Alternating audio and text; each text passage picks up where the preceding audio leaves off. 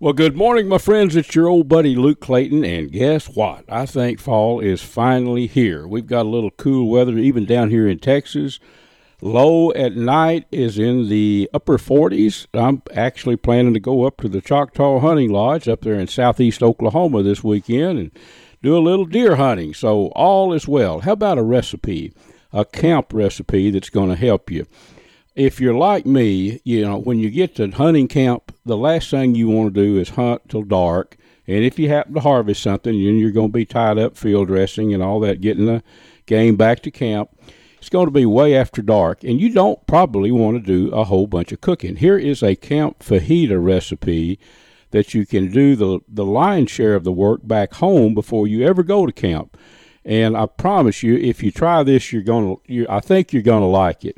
Now, I make fajitas out of everything from lean wild pork to beef to you name it. I mean, uh, I've made fajitas out of antelope. It, just a good quality lean meat is what you want to start with.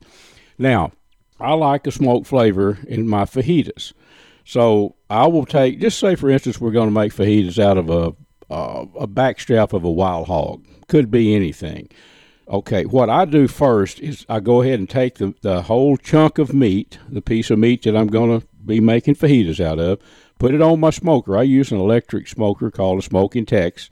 I'll set it at 225. I'll put a bunch of hardwood, not a bunch. All it takes is about four or six ounces of uh, little sticks of pecan or oak or or hickory's what I really like too. Put that in there and smoke that meat. Uh, you don't want to cook it until it's tender. That's not your goal. You want to put a good smoke on it. So cook it. I'd probably an hour and a half, something like that, at about 225, and then take it out and slice it up into fajita-sized pieces, about the size of a, you know, the diameter of a pencil or whatever, whatever size fajita pieces you like. Now, uh, you've got a whole bag full of fajita meat go ahead and put this is important. That's what I use fajita seasoning made by Fiesta. Uh, put a generous amount of that on there. It's not salty, so you don't have to worry about over salting it. Put that in there and and uh, then put it in the refrigerator. Do this a day or two before you go hunting. So you've got your fajita meat ready to go, and it's pretty economical if you use game meat or whatever. You could even make it out of chicken if you want to. So now you're at camp you killed a deer, you're getting in an hour after dark, it's time to cook and eat. Got some flour tortillas with you, of course. You've got some limes in a bag. Uh, all you have to do, and I like to take about three strips of bacon, fry that bacon where it's crispy, and that gives you a little grease in your skillet, in your cast iron skillet. You can put some cooking oil if you want to, or olive oil for that matter, Put your uh, your fajita pieces in there. Smash up some garlic. I do like to add fresh garlic, three or four little pods of garlic.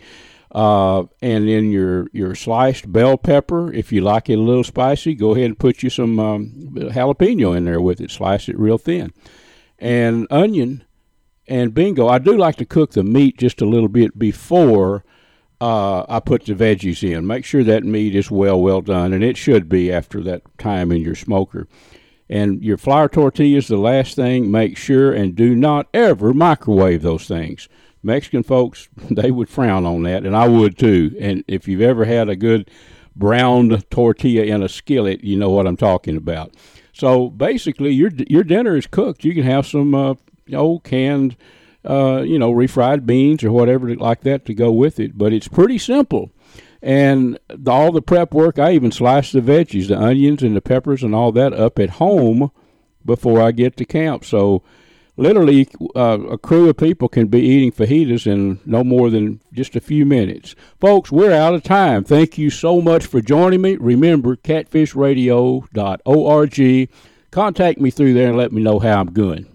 Folks, support for High Plains Outdoors is made possible by AGM Global Vision, the Choctaw Hunting Lodge in southeast Oklahoma, Catfish Pro, Catch and Release Camo, that's catchandrelease.us, Smoking Tex Electric Smokers, Pyramid Air, your one stop shop for everything air gun related, Striper Express up on Lake Texoma, Ultramatic Feeders, the YO Ranch headquarters, hunting down in the Texas Hill Country, and also by County Armory in Greenville, Texas, for all your shooting supplies, both in store and online.